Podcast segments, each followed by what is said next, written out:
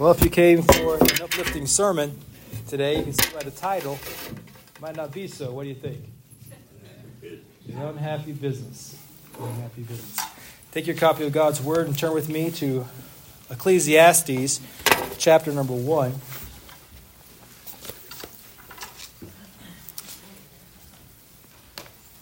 Now let's take a reading from verses 12 to 18, Ecclesiastes chapter 1, verses 12 to 18.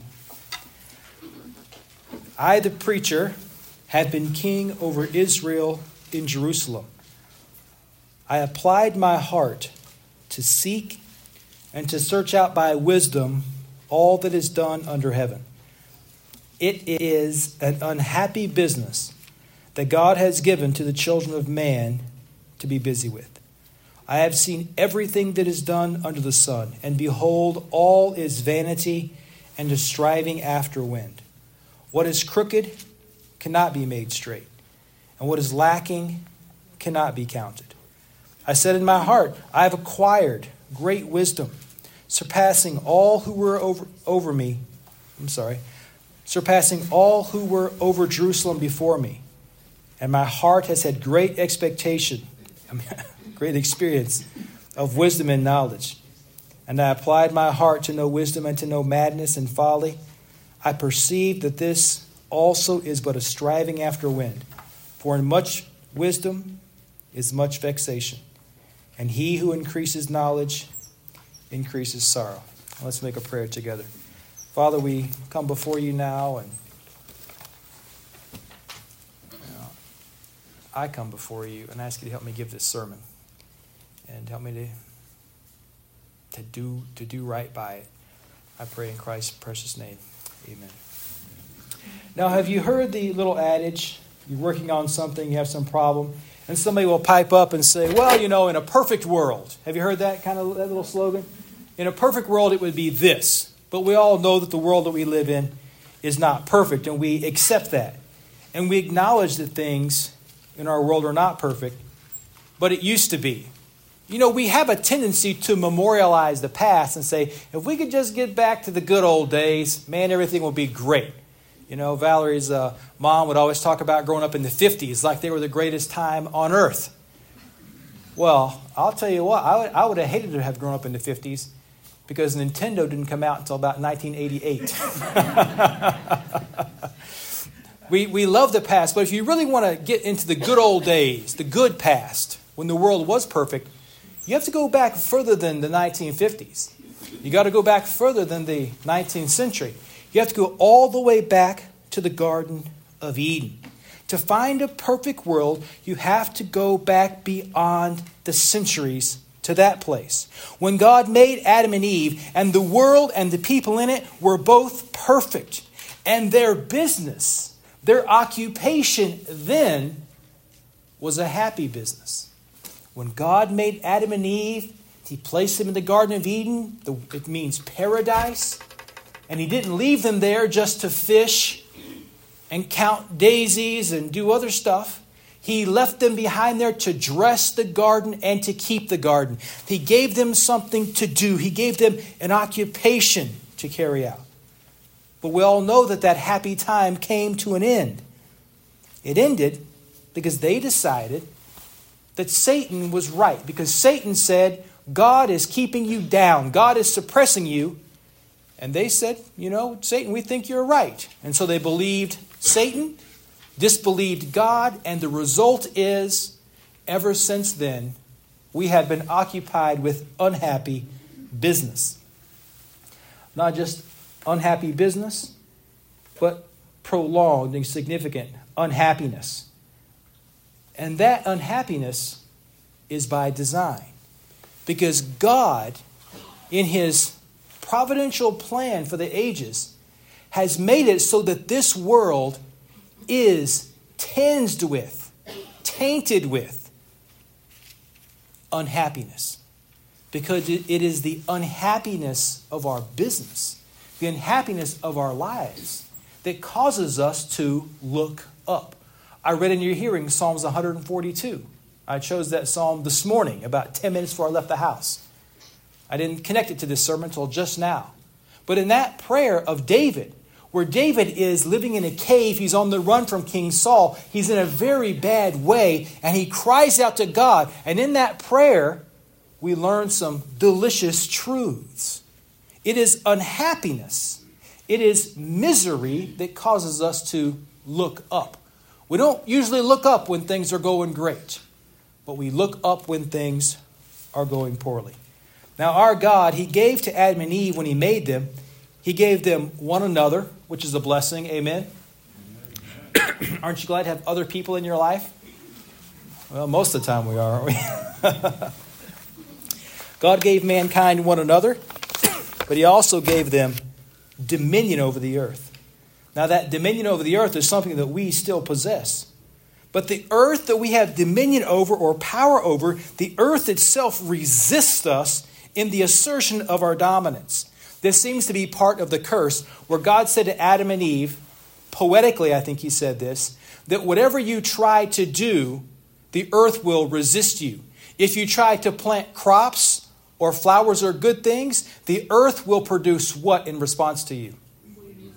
Weeds and thorns. So, the earth over which we have dominion or authority, it resists us in our efforts to assert our dominion. And that causes us to have some difficulties. If you ever get around to reading Kipling's Jungle Books, which are delicious reading, and I wish, I wish everybody would read them, they're so good. Kipling describes there a palace that has been swallowed up by the jungle. And he describes how the people, they cut back the jungle to build a city and to build a palace. But they had to constantly be cutting it back, constantly cutting it back because the jungle always is encroaching, always trying to reclaim what it possessed, always at it. That cycle is always there. And we've all seen the similar kinds of things. Have you ever? Uh, I cut a lady's grass over across the river where all the bad people live. And uh, her little her little driveway has you know cracks in it or seams where the grass grows through. And uh, I, I, I thought her driveway was pretty small. So one day I was messing around over there and I was kicking at the grass and, and got my weed eater out and I was trying to make an edge, you know, make it look sharp. And uh, I realized her driveway is quite wide. But the grass has just been creeping and creeping and creeping. And I guess the grass must have been dragging dirt with it because it's just, it never ends. It just gets narrower and narrower. Now, we've all seen that kind of thing. We live here in northern Michigan and we're kept out of heaven by the Straits of Mackinac, right? but there, across the Straits of Mackinac, is this highway in the sky called the Mackinac Bridge. What a, what a Herculean example of human effort and ingenuity. The bridge, even though we've stuck it there, the natural world still fights against the bridge because the bridge has to be constantly maintained and watched over and protected. We've crossed the water, but the wind still blows across there. It wasn't, wasn't too long ago. Somebody with a little truck and a, I think a snowmobile trailer was coming across the bridge, and the wind got it and flipped that little trailer over and shut down the bridge. I play basketball with a guy who comes down from St. Ignace to play basketball, and sometimes after basketball, he can't go back to St. Ignace because the bridge has been closed because of wind, fog, or in the spring, ice falling off those wires. I mean, nature itself, the world says, oh, yeah, you guys built a bridge. Well, I'm going to make that bridge mighty inconvenient sometimes. I took two, two of my daughters up there. I guess I have two, I have two daughters at the house now. I took the girls up there one time to see the doctor in St. Ignace. And we went to McDonald's because when you're sick, you have to have the healing stuff. You know what I'm saying? Had to have some of those golden fries and coffee. And so we went to we went to the doctor, went to McDonald's, we're coming back, and we're stuck. We can't get across the bridge and traffic was backed way up, and I thought, man, how, are we going to get home? There's no other way. And, and Leslie, she said, we could go to Chicago. I guess she wasn't that sick. but you know, we, we, a man asserts his power, but the world we live in pushes back against it. And this is the unhappy thing that we find. Even though man has wisdom and dominion over the earth, there are some things that we just cannot fix. This is the unhappy business of man. We have to learn and we have to accept the fact that there are some things that cannot be changed. It's a little proverb in verse 15. What is crooked cannot be made straight, and what is lacking cannot be counted. There are things that you just can't do anything about. Even though we have incredible knowledge, incredible abilities, God has reminded us that we are not omnipotent. Potent? Yes, we are. Omnipotent? No, we are not. So, how do we deal with these things we can't change? Well, we have to rest in the purpose and plan of God. There are things that God lets us change, and there are things that God is not going to let us change. And the things that God will not let us change, we have to accept. Now, I don't know about you, I don't care for that every time. Sometimes it doesn't bother me, sometimes it bothers me quite a bit. We have to learn to rest in God. A pastor from outside Washington, D.C., a man named Lloyd Sprinkle, Lloyd's with the Lord now, he said in my hearing in 2014 in a sermon, he said that we should, we should make providence, we should make the providence of God our bed at night but not our Bible. And what he was saying is that we need to learn to rest in God's purpose and God's plan for the world. The world's in such turmoil, isn't it? Just crazy things going on, going on all the time.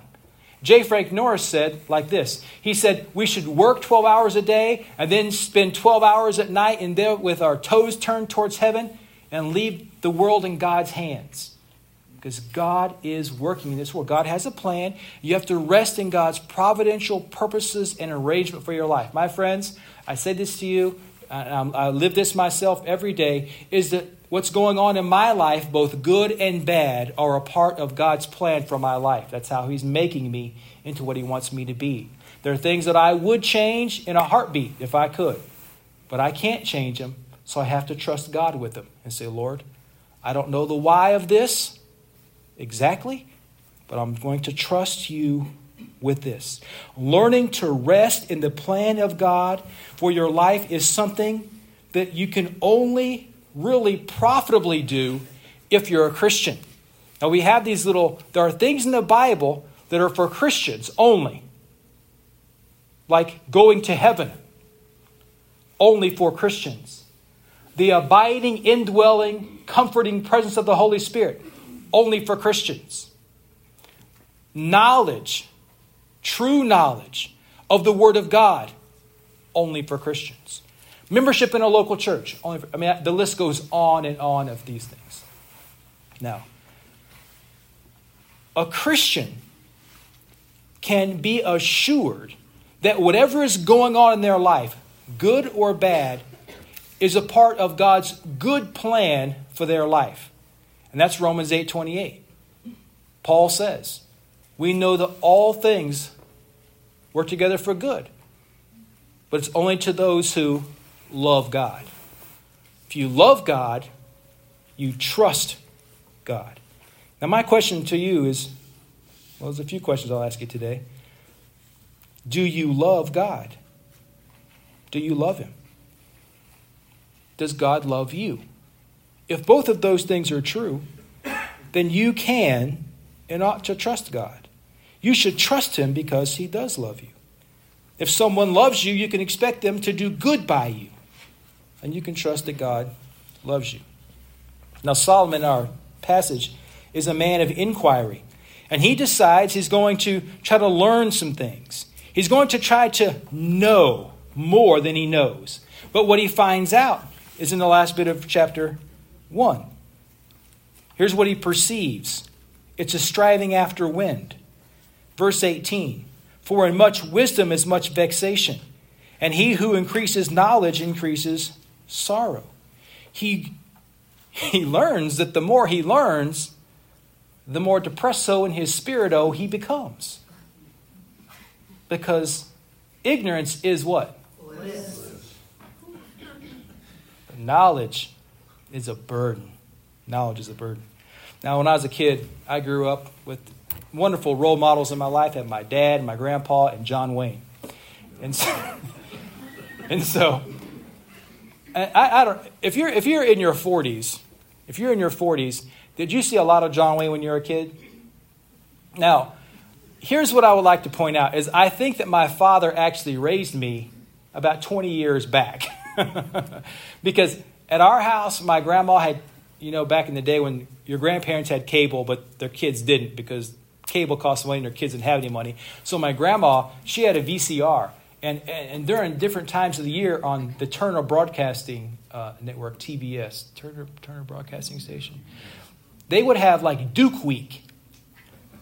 And all week long, they would show two Wayne movies every night. Well, my grandma, she would hook up that VCR and she'd record all the John Wayne movies that week. And she, remember, you can take your, v, remember VCR tapes? Can I get a witness? Remember how you could change the speed on them so they could record up to six hours? Well, my grandma, she would record six hours of John Wayne in a whack, and then she did us the solid blessing of mailing them to us. and we would watch John Wayne. We'd watch him over and over. I've seen John Wayne put a flag up. Well, he didn't. He died before he got the flag up. But I saw John Wayne take Iwo Jima. I saw John Wayne vanquish the Apaches. I saw John Wayne win the, win the Civil War. I saw John Wayne go to England and show him how to be a cop in Brannigan. I have seen. There were sometimes my dad. I don't know if he had this. If he had a direct directory of John Wayne films, but he knew which ones were on tape and which ones weren't. And when stores started selling John Wayne movies, the full length, man, my dad bought them like crazy. I grew up watching John Wayne. Now, there, remember A and E? A and E is A and E still around? Yeah. Remember A and E biography? And they would have biographies about John Wayne and Jimmy Stewart and Gene Autry and Roy Rogers, which I also saw a lot of Roy Rogers stuff too. But man, my dad, he loved John Wayne. Because John Wayne, to my dad, typified manhood, manhood, patriotism, honor, integrity, dignity. So I grew up with all these little maxims from John Wayne, you know, all these little things. Now, what what I found out was is I started reading about John Wayne because there's lots of stories about John Wayne, a lot of folklore about him. The fact of the matter is, Big John was not a very moral person. The biography of his life is so horrible. It's just the last biography I read of John Wayne, I had to stop reading it because it was tearing down my hero so much. It just made me sorrowful. It reminded me that John Wayne, his business was what? Acting. Acting pretending. And it really broke my heart when I realized that it was just an act.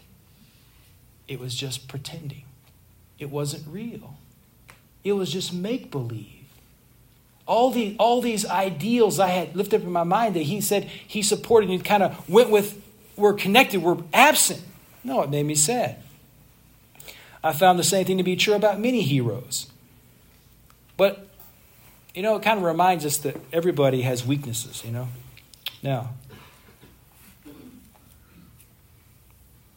this is exactly what Solomon is learning here.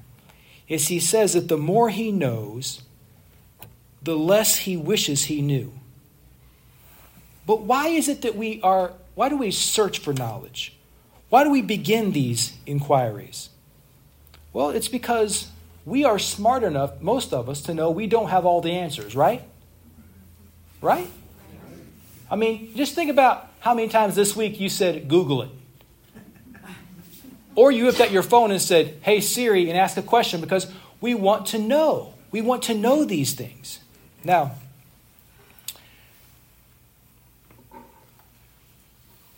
we know that we don't know everything.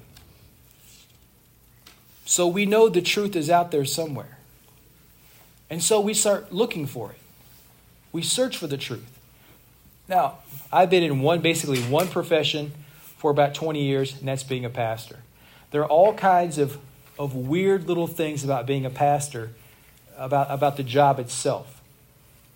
And I don't know if this is a personality defect, a character flaw, or if it's the nature of the, of the beast, of the business. But you're always looking for the secret formula to success. If I could just read the right book, attend the right conference, hear the right sermon, get find the right model to follow. Shelton Smith said one time in his sermon, he said, if you want to be a successful pastor, there are three things you got to do. You got to study, you got to go soul winning, and you got to go to the hospital to see people. Three things. I thought, oh, those, I wrote them down. I've never forgotten them. Those seem to be three very important things. You got to study, you got to win souls, you got to go to the hospital and see people. Three pretty good things, right? Just boiled it down. I like those very simple paths to success. I pastored a church in Arkansas, and guess what I did? What was number one? I studied. Number two, I went soul winning. I knocked on doors, talked to people about Jesus. Number three, I went to the hospital. And guess what? They still wanted to fire me. because sometimes formulas don't work. Sometimes they work for one person in one place at one time. But we keep on searching for these formulas. I have read tons of books on leadership. I've read John, well, John Maxwell's books on leadership. I've read John MacArthur's book on leadership. Leadership. I've read uh, Albert Mohler's book on leadership. I, I read Colin Powell's book on leadership called It Worked for Me, which was very insightful because I thought, you know what? It worked for you, but not for me. I read Bill Clinton's biography. He talks about leadership and success in there. My life. You, look, you say, well, I wouldn't read that guy's book. Look, you got to think. You got you if you if you want to succeed, you got to look everywhere for the tips to win. The tips to win. You got to look everywhere. So anyway, we know we know we need some tips. We know we need some success. So we read books on relationships to try to be a better husband. We read books on money, how to make more of it, how to manage what you got. We read books on leadership. Whatever your field is, you try to, I'm going to find some information about this. And we do it in hopes that we will find the special formulas that will give us, give us success. But most of the time, when I've been reading, I read a book called Spiritual Leadership by uh, Paul Chappell. This has probably been 10 years ago or so. And, and basically, all of his principles are, rip, are rip-offs of Stephen Covey's book, Seven Habits of What Kind of People? Highly successful people. And so, you know, once you see somebody's ripping somebody else off, what do you do? Quit reading their book and read the book they're ripping off, right? So, what I discovered was that in order for me to, to have to follow those habits for success, I was going to have to have a complete brain transplant. because there was nothing in my nature or inclinations that could to, I felt overwhelmed and depressed by all those things. You know, I just you have to kind of realize I, I just can't do some of these things anyway. Which is what Solomon says here. The more I learned, the more depressed I became because I felt my inability to do those things. So Solomon, he looks for the keys. He looks for the keys to success. He looks for the right way to use the wisdom that he has. And in verse number 17, here's what he says I applied my heart to know wisdom and to know madness and folly. So Solomon said, I'm going to try both sides of this. First, he tries wisdom which is the best use of knowledge. And what does he find out? Vexation, difficulty. Because even if you're the smartest person in the room, that means everybody else is what? not quite as smart. i am not going to tell you that story, but. Anyway. So he says, I, I, I sought wisdom, and then he says, I tried the other side too madness and folly, which is the worst use of wisdom. He took wisdom and said, I'm going to try to do the, do the best I can. I'm going to be wise with all that I know. I'm going to be shrewd and sharp. But what did he find? No satisfaction, frustration. So he says, Well, I'm just going to try being reckless and wild. And what does he find over there? Dissatisfaction. He tries both sides. And either way he went, he found vexation and sorrow. And this is the unhappy lot of humanity. The unhappy lot of man is that we are smart enough to know the truth is out there. We know the truth is out there somewhere. And so, like Fox Mulder, and did you guys read Dr. Mulder's ex- his dissertation? How many of you know who Fox Mulder is? Put your hand up. X Files. Choosing to believe, looking for the truth that's out there somewhere. No matter what he, no matter what crazy thing he discovers, he keeps on in pursuit of it. It's out there, it's out there, it's out there. We know it's out there. But the problem is, is we tend to look in the wrong place. We look at the world, we find some wisdom. We look to ourself, we can find some wisdom. But we're not smart enough to bow before God and offer our whole self to Him and say, God, I need you here. The psalmist says in 119, verse 18, Lord, open my eyes that I may behold wondrous things out of your law.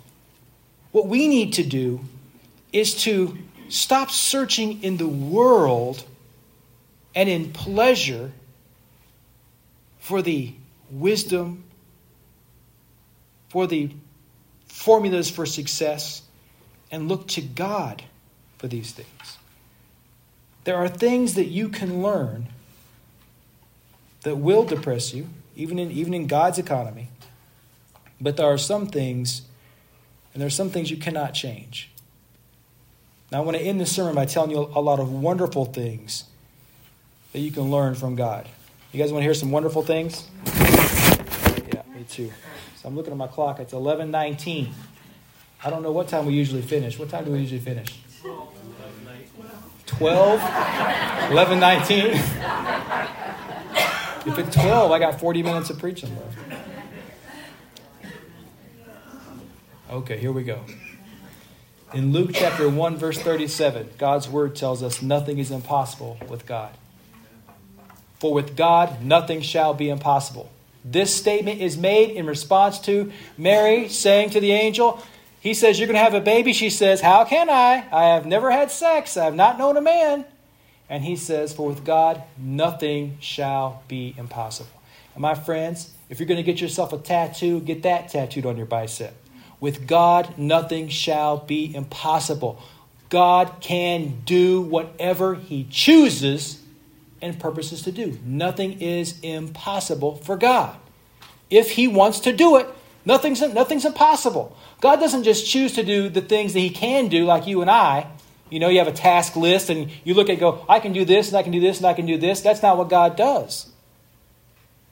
God does whatever He chooses to do, even if it is impossible. Even if it's impossible. God can do anything. Matthew chapter 1, verse 23. He says that a virgin shall conceive. And this child that's going to be born is going to do something that no one else could ever do saves people from their sins. Saves people from your sins. If you're here today and you're a Christian, you've been born again. If you've been born again, if you put your faith and trust in Jesus Christ, your biggest problem has already been handled. Now, nobody said amen to that, and I'm kind of ticked off about it. because that means that maybe I'm not doing a good job of impressing upon you the glory and the bounty of salvation. We live on this side of the sun and we think this is all that matters. But this doesn't matter as much as you think it does. How much money you got in the bank does not matter. How many cars you got in the garage doesn't matter.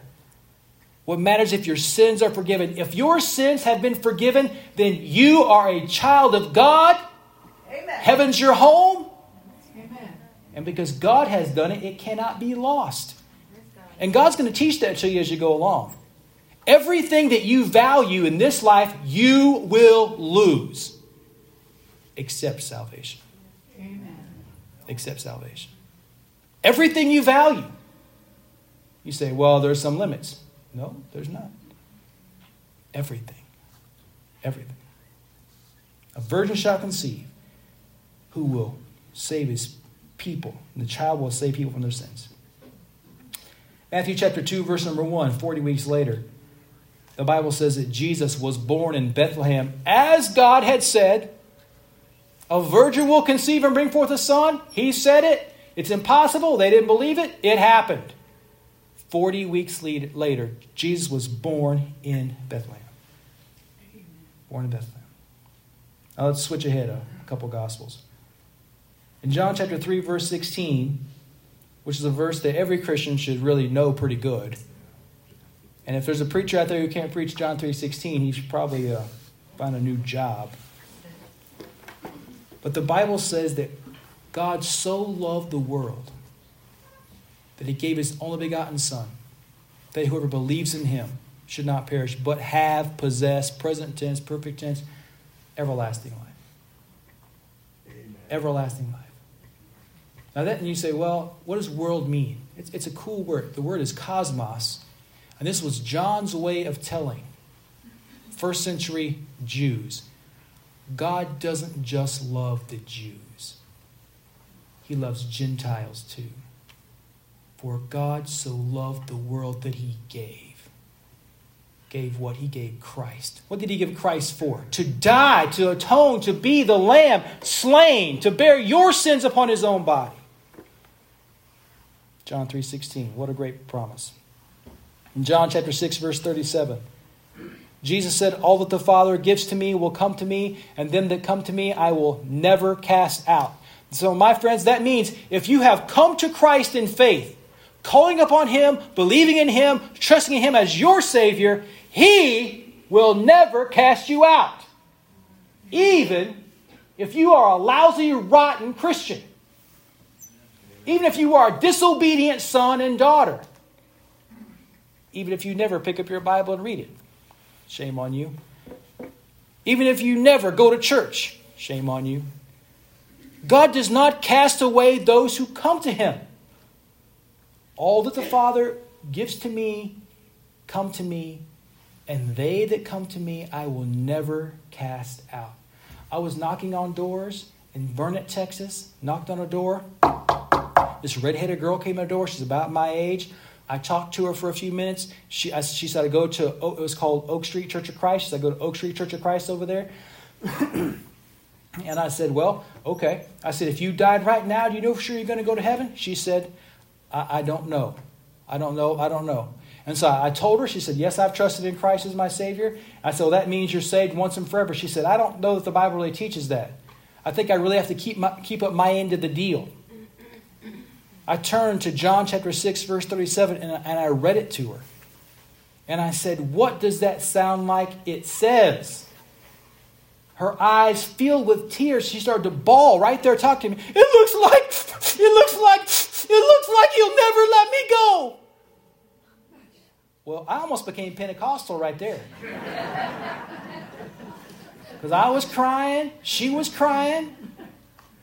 Because that precious, glorious promise never cast out. John chapter 10, verses 14 to 16, Jesus has this great little story where he says, I am the good shepherd, and I lay down my life for the sheep. Jesus has done everything needed to save you. He is your shepherd. He's laid down his life for you. He is a comforter. Later on in John chapter 10, he says, My sheep are going to be okay. Because my sheep hear my voice and they follow me, and I hold them in my hand. And I and my Father are one. There's a little bit in there I left out where Jesus says, No man can pluck them out of my Father's hand. No man. Now, I had this old preacher, he's, I don't know if this is the right way to say it or not, but he would say, That means nobody can pluck you out and you can't pluck yourself out. in the grip of the Savior. In John chapter 14, Jesus said, Let not your hearts be troubled. You believe in God, believe also in me. In my Father's house are many, the old Bible said, mansions. I kind of like that better because I'd rather have a mansion than a room. How about you? are many mansions. I go to prepare a place for you, that where I am, there you may be also. And I will come again and receive you unto myself. Jesus is going to come, he's going to take you to heaven with him. In Romans chapter 8, verses 37 through 39, now this is, I'm going to turn and read this because this is, this is worthy of, it's all worthy of reading, but maybe if I turn to it, you guys will look at it too. Take your little ink pen and draw a circle around it. This is John 8, 37 through 39.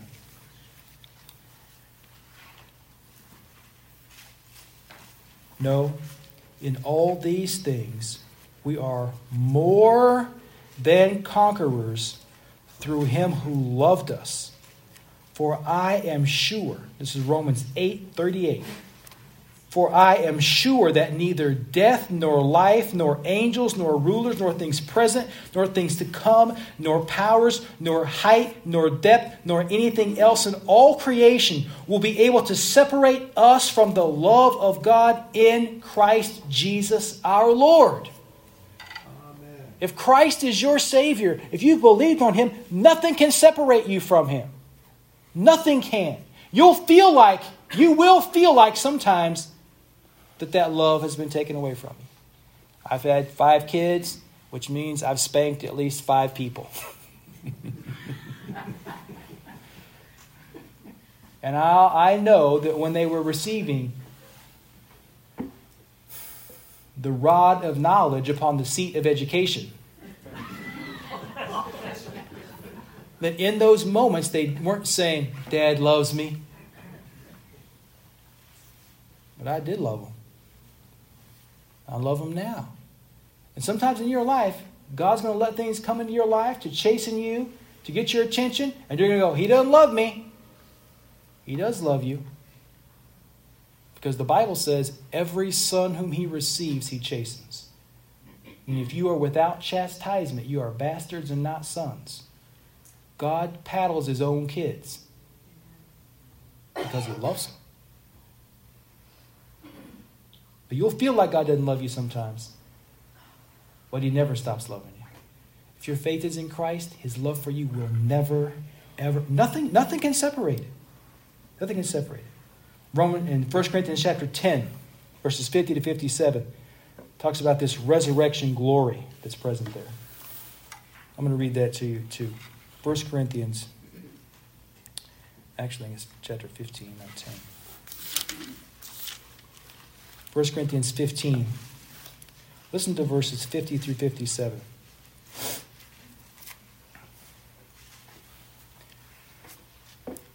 I think Paul writes this around in the 60s AD, which means he's kind of an old codger. We don't know exactly how old. What age does old codger, codger, codgerism start, do you think? Five, five years older than whatever you are. five years older?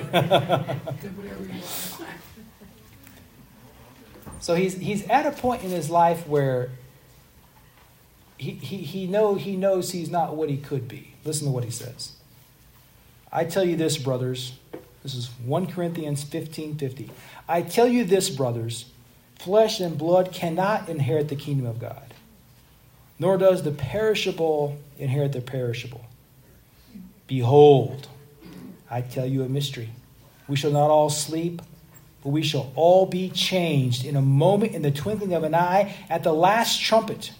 For the trumpet will sound, and the dead will be raised imperishable, and we shall be changed. For this perishable body must put on the imperishable, and this mortal body must put on immortality. When the perishable puts on the imperishable and the mortal puts on the immor- immortality, then shall come to pass the saying that is written Death is swallowed up in victory. O death, where is your victory? O death, where is your sting? The sting of death is sin, and the power of the sin is the law. But thanks be to God who gives us the victory through Jesus Christ our Lord.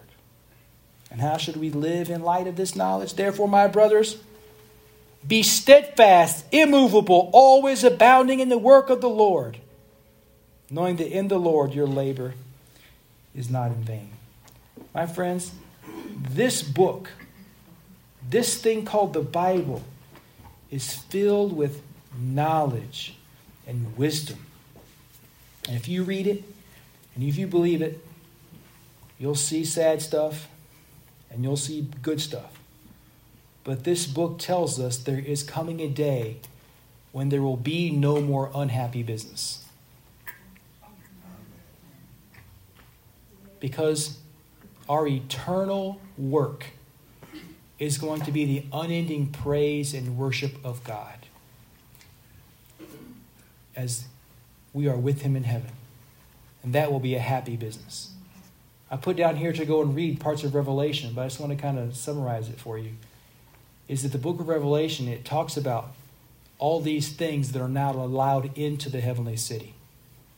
All these different kinds of sins, all these different kinds of attitudes and behaviors, these things are not allowed into the heavenly city. And the reason for that is because all of those things make us unhappy. There's nothing present in the eternal realm that can make you unhappy. You will be eternally happy in your business if you're a Christian. If you're not here and you're if you're not a Christian, you're going to have unhappiness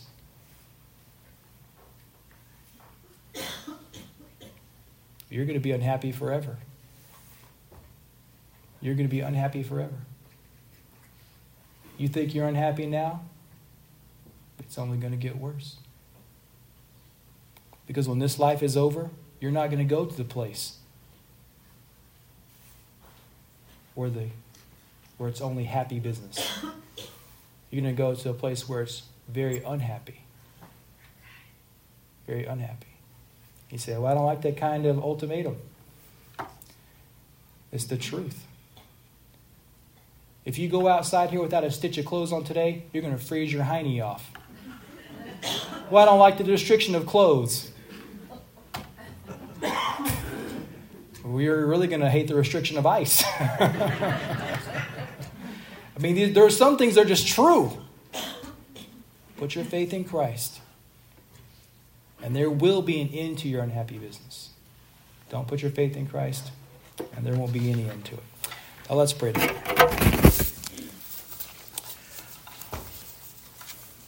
Father, I've taken your word in hand and tried to impress upon these, my friends and family and loved ones, the truth of the word.